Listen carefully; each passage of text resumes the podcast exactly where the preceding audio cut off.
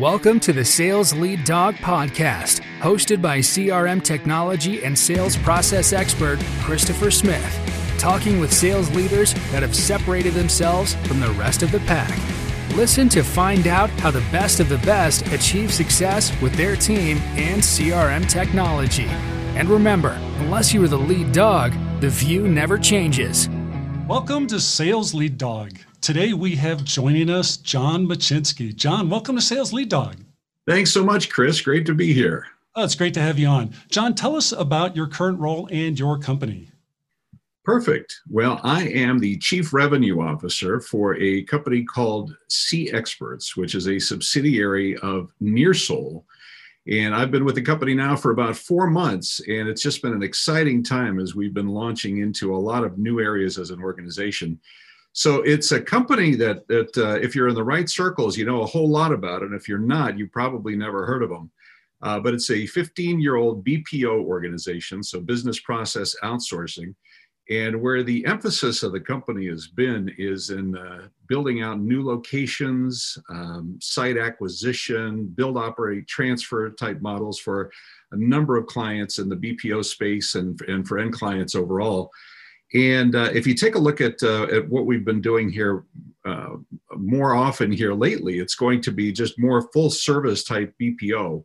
So what that means is that uh, we've been working with our clients to not only just provide them with the infrastructure and the people, but now we're focusing on doing everything. So from that standpoint, where we're really known as an organization is uh, is providing a really strong culture. So we've prioritized that. You know, it means that uh, you know, if you take a look at, at, what we've done for, for our employees here, it's been really building up a strong employee satisfaction to be able to go along with customer satisfaction ultimately. And the problem is, you know, when you deal with culture, um, it's a it's a cliche. So you know, you've got everybody who's a people company. You know, people are everybody's strongest assets. But if you really take a look at things, and, and you really drive down to the core, there's really only just a few companies that really, really focus on that. So, right. you know, I was interviewing somebody uh, a couple weeks ago where uh, one of the reasons that uh, he'd wanted to, to talk to me in the first place because he'd gone online and checked out our Glassdoor scores and you know typically that's not something that you want to advise clients to do is go go check us out you know because that's where people tend to air their dirty laundry and that's yeah. where you, you find out you know the bad stuff about a company you know, in this particular case, I decided to go check us out ourselves. And what I found actually was that, you know, among the, the 30 companies that uh, that I found within our industry, we were we were top 10%. So one of the top yeah. three companies that are there. So it, it really emphasized to me just uh, just how much you know when we when we talk about culture, how it really translates into employees thinking the same thing. Oh, so I love that's that. been great culture is so important. It, it's if you don't have that, if you're not taking care of your people and really having them uh, participate and be part of the company, not just work there, but part of it, you're missing out. So yeah. that's great. And in our case, you know, the, the, the chief service that we provide is, uh, you know, customer service and, and, and dialogues with our customers' customers. And so from that standpoint, the single most important driver to a great customer experience is being able to treat your employees well.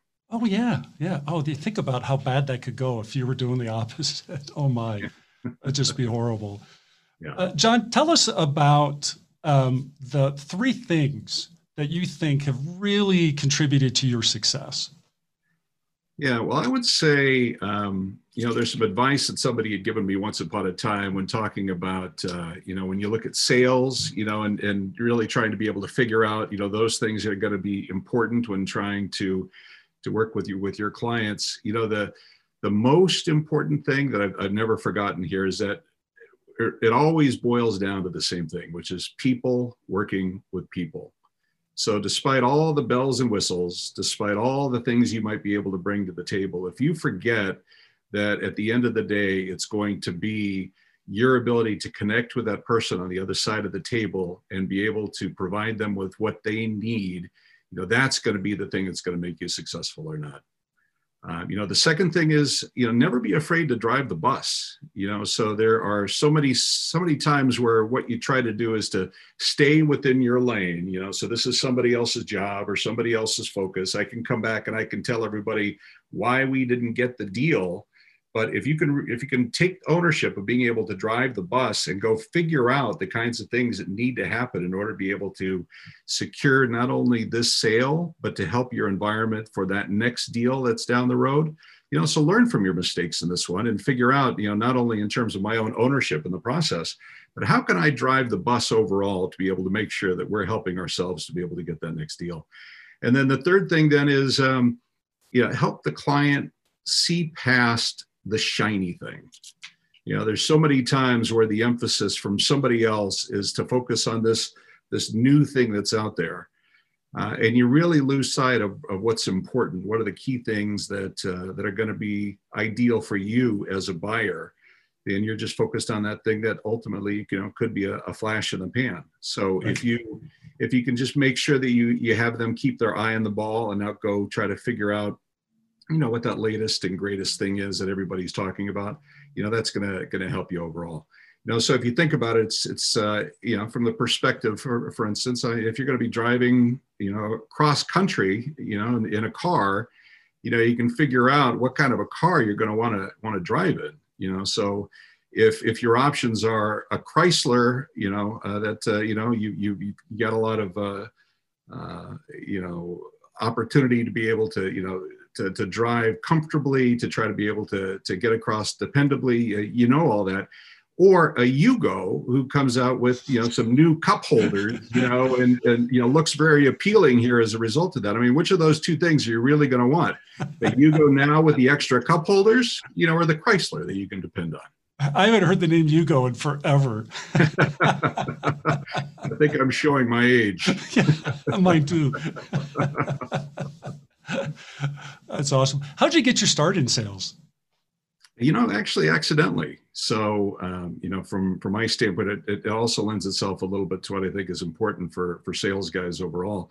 You know, I I'd never done sales until you know the last 20, 25 years of, of my career. Prior to that, all of my time had been spent in operations and client services, running P&Ls and really understanding the business, you know. And from there, I, I had become a client, and uh, being on the client side then for five years, I understood things from a from a buyer's perspective, you know. And then from there, um, I was in a situation where I needed to relocate. I had a wife um, who had finished uh, medical school and starting a residency, so she went across country, and I, I went along with her. And, uh, and became a free agent. And uh, one of the companies that I had uh, worked with had uh, had sought me out then to become a, a, salesperson for the team. You know, and so I ended wow. up being the, the, second salesperson for that organization. Uh, you know, they saw some traits they thought were, were going to be interesting, and uh, and I was I was pretty successful from the onset. And I got to tell you, the thing that I that was uh, I think important for me was the fact that I really understood the business. You know, so I was on the other side, so I ran everything, clearly understood the product, knew what was right, what was wrong. Um, and then I was again, I was a buyer.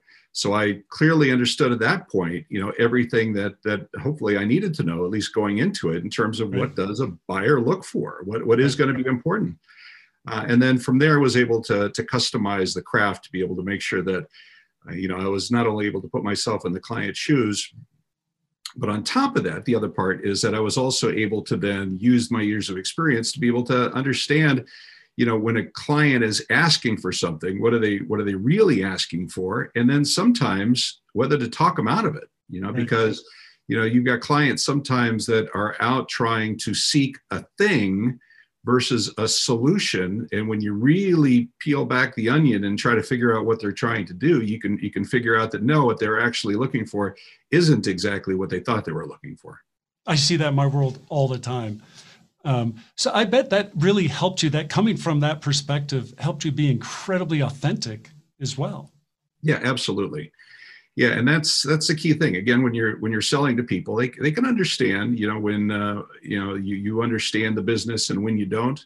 and when the product that you've got at the table here is, is something that that you're you're selling from you know a slide or really selling under because you understand you know what's what's behind everything right. so it's it's helped me to be able to again um, be consultative you know with with mm-hmm. my clients you know so you're not just selling a widget but you're selling a solution right uh, and again focus on their needs yeah, and you're really helping them, especially when you're saying, "Hey, you know what? I know you really think you want to go this direction, but trust me, you don't. I'm going to save you a whole lot of pain." That's huge. That's absolutely huge. Absolutely. You know, and so from a consultative selling standpoint, I can't tell you how many times, um, you know, you you really take a look at, at what you're presenting, and it, uh, it most slides that you'll see from anybody out there are all about me, me, me Mm-hmm. You know, we are so cool. Look at us. Mm-hmm. You know, mm-hmm. look at the cool things that we do. Where what you don't really do is you customize the whole thing to focus on what the client is really going to be looking for. So, how much are you really trying to focus on the client's problems and having what you do solve their problems versus just pointing the spotlight at yourself saying, you know, again, we're, we're so cool. Oh, yeah. Yeah. So think back when you had that first job and getting that start in sales. And we all go into things knowing or thinking we know more than we really do. Uh, what do you know now that you wish you knew back then? Yeah, I would say, um, you know, if you take a look at, you know, the the uh, the advice that I would give to salespeople, you know, is one again, don't be a seller you know, don't ever think of yourself as a salesperson. You know, think of yourself as a consultant, as a problem solver, somebody whose job it is is to make somebody else's life better. So if you just think about, you know, from that person who's sitting across the table, you know, are they actually, um, you know, going through this process to be able to just kick the tires, you know, or are you really there to be able to help them? solve one of solve one of life's great problems in their eyes. So, yeah. is it a is it a cost saving exercise? Is it a, is it a customer experience exercise? Once you know what the actual problem is, you can help to solve that problem. And once they stop seeing you as a seller yeah. and instead see you as a problem solver, uh, in that in that case, you know you're going to be a trusted ally. You're not going to be somebody who's an adversary through that whole process. That's right. You know, and the second thing then too, I would say that is you know, as you're going through that process then as well, I guess I uh, I don't know how many times I've seen somebody that that latches onto a really cool thing, and they've got a solution in search of a problem, instead of first going out again and trying to figure out the problem and then finding the right solution. That's right. That's right. Tell me about your decision to transition into sales leadership. Yeah, so that was um, that was again something that uh, that I did, um, you know, somewhat, you know, accidentally as well. I think, uh, you know, it, it, certainly wasn't a job that I had applied for, you know, once upon a time, but it's something that that it evolved for me. So uh, it started out with with mentoring, you know. So as uh, as, as I'm doing something right, and, and and you get a deal, and you you close that deal, and and other people notice, well, they they certainly are going to be trying to have other people try to emulate what you're doing. Uh, so, so from that that point, I I'd started out doing that. Um, it also then turned into, you know, what am I doing right? Can I document this? Can I, can I can I do things to be able to help other people? And then uh, and then from that standpoint, it eventually then you know migrated into having a couple folks under me, and, and eventually I had as many as you know 16 direct reports uh, under me then as well. So the key thing for all that then is you know, as a sales leader, you know, the, the, the, most important thing to me has always been how can I be a mentor, you know, to other people? So how can I try to translate my success into others, you know, and if I'm doing well, can I turn that into four or five or six or 10 other people, you know, also doing well? So, um, so it, it's worked out great, you know, in terms of, you know, the, the, the focus on, um, on the people side of things and being a leader truly by trying to, to lead and engage and being part of, of, of people's business and trying to be able to make them be better. Um, and, and that eventually turned into, again, a, a role as a sales leader. What were some of the big mistakes you made early on as a sales leader? Well, um, I would say one is assuming that everybody had the same skill sets as me. you know so from that standpoint uh, you know one of the challenges is you want to turn everybody into a mini me you know and that that just is not going to work so you've got different people that have different strengths they've got different things they bring to the table and you've got some folks that are very strong relationship sellers You've got other people that uh, that are great at being able to sell the product, you know, and be able to instill confidence and really understanding this thing and being able to show how this thing is going to make your life so good. Mm-hmm. Um, you've got you've got other people that that are great at uh, at other things then as well. I mean, in terms of, of, of people that are just very strong at, at process. One of the the greatest sales guys that I had working for me was was somebody that. Uh, did a great job because he understood what it took to get from point A to point B at the various points of the, the whole sales process. So getting from, you know, the initial prospecting phase and really understanding the client and, and being able to go into that call very knowledgeably. And then secondly, transitioning from that into, into the proposal process and being able to put out just a really solid proposal based on everything that he learned in that first phase and then from there getting to that next phase you know which is bringing the client on site and having them do a site visit and understanding about us and seeing everything for real and, and knowing everything that it took to be able to execute that. And he was just rock solid in terms of process. Yeah. but this is not also somebody that was a huge relationship seller. This was also not somebody that you know really understood the product inside and out like like some of those other people. But he he, he knew how to sell in, in his way and it absolutely worked so once you can get past the, the point of just trying to be able to turn everybody into you or turn everybody into a clone of, of, of somebody that, that's really well and really trying to be able to leverage their strengths, you really find that uh, there's room for everybody at the table. That's awesome. That's awesome.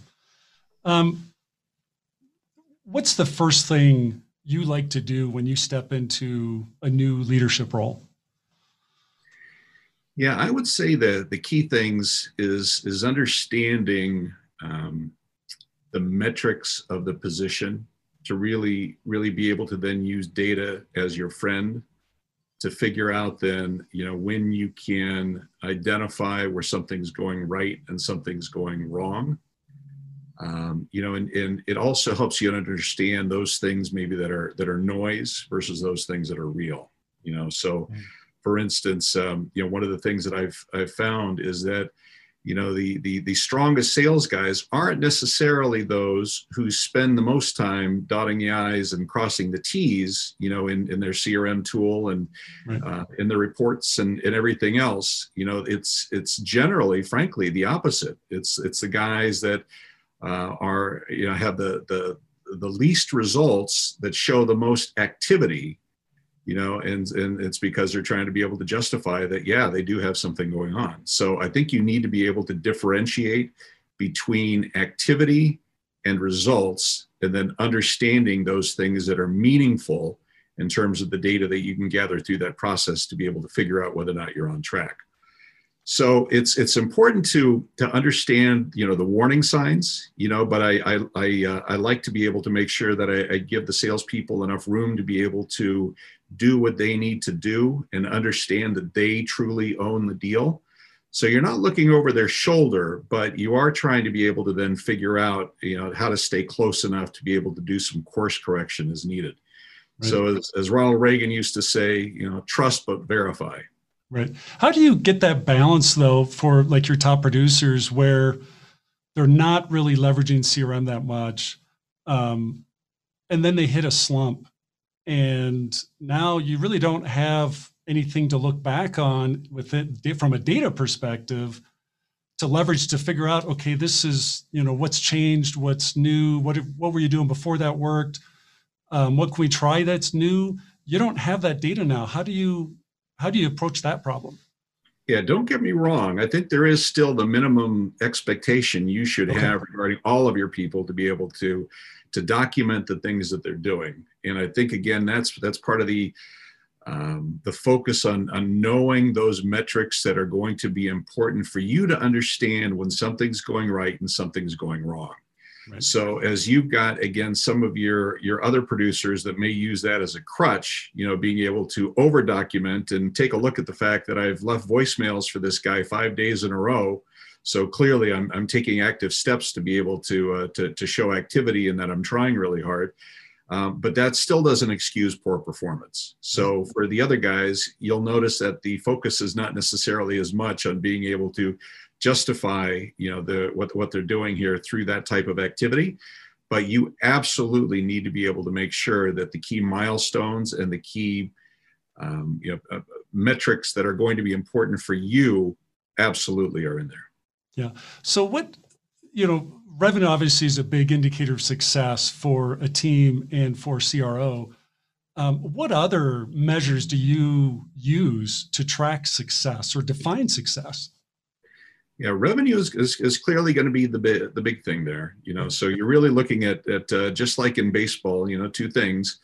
How many at bats are you getting, you know, and then how many hits are you getting at your at bats, you know? So with that, you know, that means at the very top of the funnel, you need to be able to show activity. You know, so you need to be able to have enough deals that are there that will eventually progress into other things.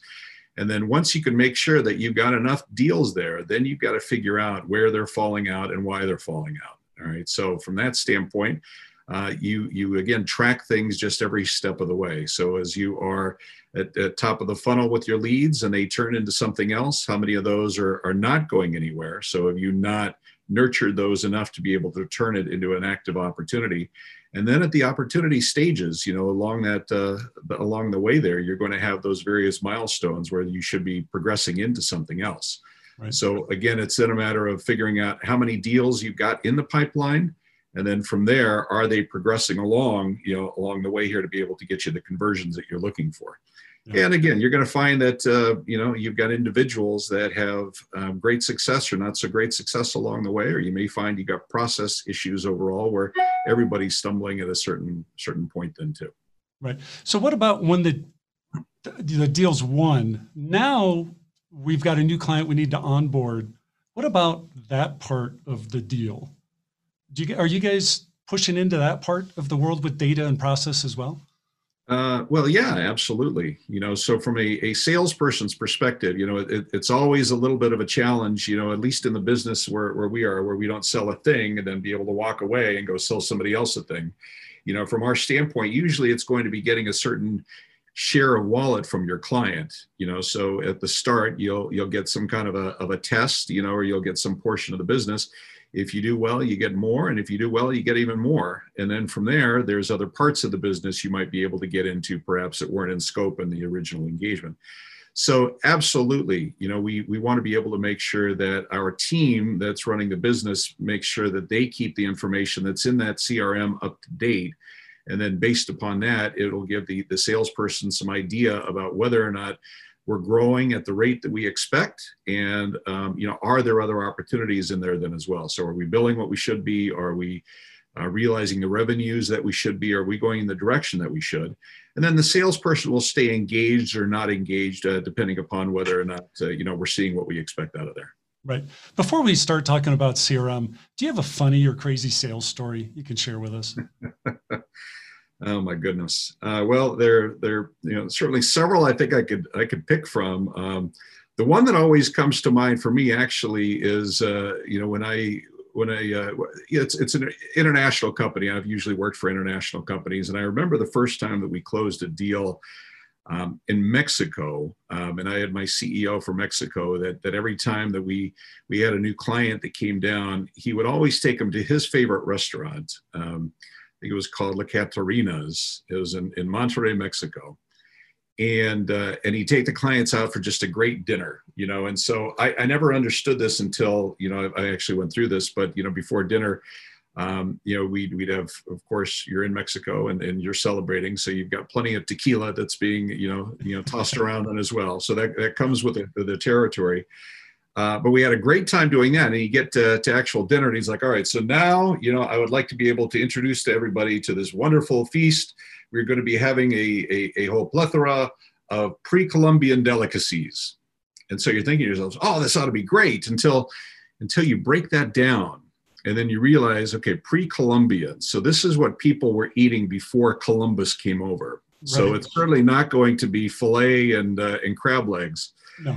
Uh, so instead of that, uh, you know, the the clients and the rest of us ended up eating um, fried crickets. We had fried um, corn worms, and uh, you know the, the the coup d'état there. We also had uh, you know I guess poor man's caviar and eggs. Oh my god! And what I found out is that you know you could put you know anything on a tortilla with enough sauce. You know, it could be shoelaces, a bicycle tire, and it'll all taste okay going down. But yeah, I, I just I felt for the uh, the client there in the back, you know, who you know just you know midway through the meal is like, can I get a hamburger? Oh yeah. Yeah. yeah. So you always have to kind of know what you're in for when you go to other parts of the world. Oh my, that I I could just like just see the the or just picture the the faces and you know people think yeah they're going to get a fillet or crab legs or something. Here's your plate of crickets. That's exactly i'm sure now I, I, understand why we, we've got so much tequila i guess going into the that's all right. That's awesome. Great way to transition into talking about crm crm do you love it or do you hate it? Uh, well you know, I think uh, CRM can be a, a necessary evil. So I can tell you that if you're a sales leader, it's absolutely your friend. And if you know how to be able to use it, you know, then then uh, you, will get you know what you need out of there if you've got the right tool. Yep.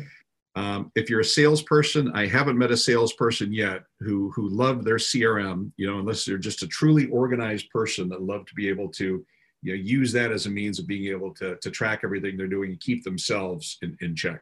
Yep. So I would say yes, if you're able to to use a CRM in a way which doesn't require the salesperson to feel like they're spending half their day on the tool. Um, and then secondly, if the outputs that you're getting as a sales leader and other people in the organization that are going to benefit from it if they're able to see what they intend to see and truly get actionable information out of that tool, yep. then I'd say it's the greatest thing since sliced bread. Yeah, I agree. The you know you mentioned the people that you know that it, it's not a burden on the sales team. That is so important. Um, but there is a balance there with uh, the amount of data you collect because you know you ask uh, the salespeople what should be put in there. They're like nothing. I won't put anything in CRM, but that's obviously not realistic.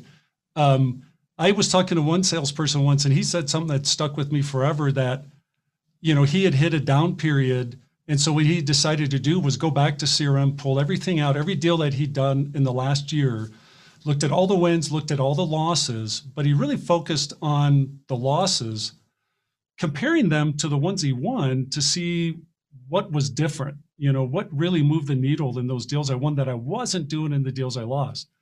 So if you're not capturing enough information about those losses you're not going to be able to do that kind of retrospective.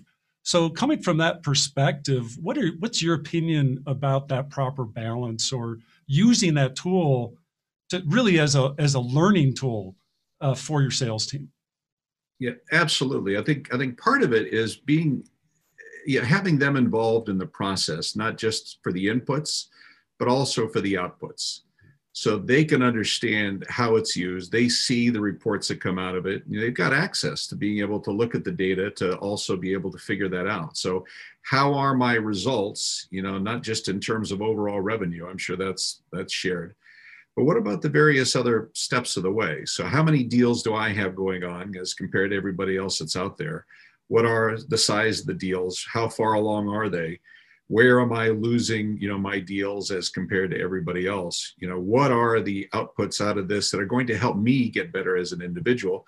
And if i also understand the things that everybody in the organization truly is going to be looking at. So what are the hot buttons? What are the key things that you know people are going to react to positively or negatively but once you understand that it helps you to understand those things that you ought to be focusing your attentions on within the crm so therefore you know what are the must haves and what are the like to haves yeah. So we had talked about in our pre-show interview that you guys your firm is is transitioning to a new crm we're not going to mention any names here but um, when companies are going through that process of hey we need a new crm and we we're having these issues or whatever, and we we we need a better platform. You mentioned earlier it's very easy to focus in on those shiny objects um, of oh this is so cool or this little feature is so cool. How do you avoid that when you're going through a, a selection process for something as important as CRM? Yeah, I think uh, I think before you begin the process, I think you need to figure out what are those things that are compelling you to potentially go in and make a change. So figure out the pain points that you've got here right now. Those things you wish you had, maybe not necessarily even those things you don't even know exist. You know that'll come through the process, but figure out the things you wish you had and then map this thing out appropriately so you understand those important things. And if down the road you're then able to find a supplier that can give you all of those things that you're looking for, um, then at that point is when you can start looking for those extras, those shiny things. Yeah, I, I couldn't agree more. I, I when I talk to people about this, that it's don't even think about technology. Just put it out of your mind. Look at your processes, look at your pain points, look at opportunities. Find those opportunities where where can we make it better? Where can we really move the needle for the organization? Focus on all that first, get that all figured out, then start looking at your technology of what technology platform really is going to help us in those areas and really move that needle. Um, so many people focus in on the technology first, like, oh, I used this at my last company and I really liked it, or uh, you know, this one's got the great shiny objects. They put on a great demo or whatever, um, and they end up very dissatisfied. Um, have you ever been in a, a, a, bad CRM implementation in your career? Um, well, let me see. I, I, have gone from bad CRMs to other CRMs that work better. So I understand the difference between bad and good. I think mm-hmm. you know, um, mm-hmm. just uh, you know, early days of CRMs where you know really, oh the, yeah, you know, there were there were there were nothing there you know, and then uh, and then from there, um, you know, the the flavor of, of CRM that we're using here today, as an example, is just another case where I know we want to make a a, a change, and uh, fortunately, I've I've had the opportunity to be able to see good in the past compared to not so good here right now. You know, and right. some of that perhaps you know could be you know under the uh, um, you know the influence of, uh, of familiarity. So so go mm-hmm. with you know, what you're used to. However, you know there's there's other stuff that, that that's here where you know again the the the shiny thing or whatever you've got a lot of, of things that that that that look really nice as you're you know viewing the crm you know in terms of you know here's the logo here's this and wow it's got great visuals on there right. however really at the end of the day you, you you take a peek at that and you figure out okay is it really usable or is it does it just look good Right. And unfortunately, it, it seems to be more the latter than than the former in this case. And so I, I really, you know, like to have something where, you know, with the the press of a couple of buttons, I can I can uh, generate some reports that that uh, you know for me are going to give me the data that I need overall. Yeah, that's great. The uh, um, uh, when it comes to uh, uh, CRM, uh, there is a lot of emphasis around user adoption what's your plan or or uh, have you gotten that far yet in terms of thinking about how you're going to drive user adoption in the new platform? Um, yeah, I would say, you know, again, the, the, the, key is fortunately for us, you know, we're, we're at the, the front end of this. So as we go into the new CRM, uh, the, the, the key is going to be getting everybody involved in, in terms of all of this. So you know, as we make the decision and as we implement, it's going to be um, everybody having input about how best to be able to get what we want with minimal effort, you know, and not having additional fields that are superfluous to what we're looking at overall. So even if, if you've got, you know, data which is available, but we don't really think we're going to use, you know, then let's let's you know avoid it. You know, let's not show it. Let's let's not make it mandatory. You know, and so forth. And so let's just build what we need versus what we could potentially want. And if we get everybody's involvement at the front end of this, it's going to be a whole lot easier to be able to get their their adoption because they were part of the process, yep. and uh, hopefully they understand what, what we're trying to make out of it. Oh yeah, I couldn't agree more. It's really important to create that alignment early on, get everybody's buy-in, get everyone rowing in the same direction um, it's a lot easier than if everyone's you know going in different directions and the boat's just spinning. Um, Absolutely. Yeah. Um, John, it's been great talking to you. We're coming up here on our, our end time here on Sales Lead Dog. If people want to reach out and connect with you, learn more about your company, what's the best way for them to do that? Yeah, absolutely. So uh, we are undergoing a, a, brand change here. So again, there's uh, uh, you know folks that may be able to find us. You know, uh, as per our, our, our previous um, brand that we use for the entire organization. So that would be www.nearsol.us. But for purposes of our full service BPO uh, expertise here, that's www.cexperts.us. And you'll be hearing a lot more about that uh, coming up. And then you can always reach out to me directly at john.maczynski, M A C Z Y N S K I, at uh, cexperts.us. Uh, and uh, you can reach us via LinkedIn or, uh, or again on our website or via Facebook.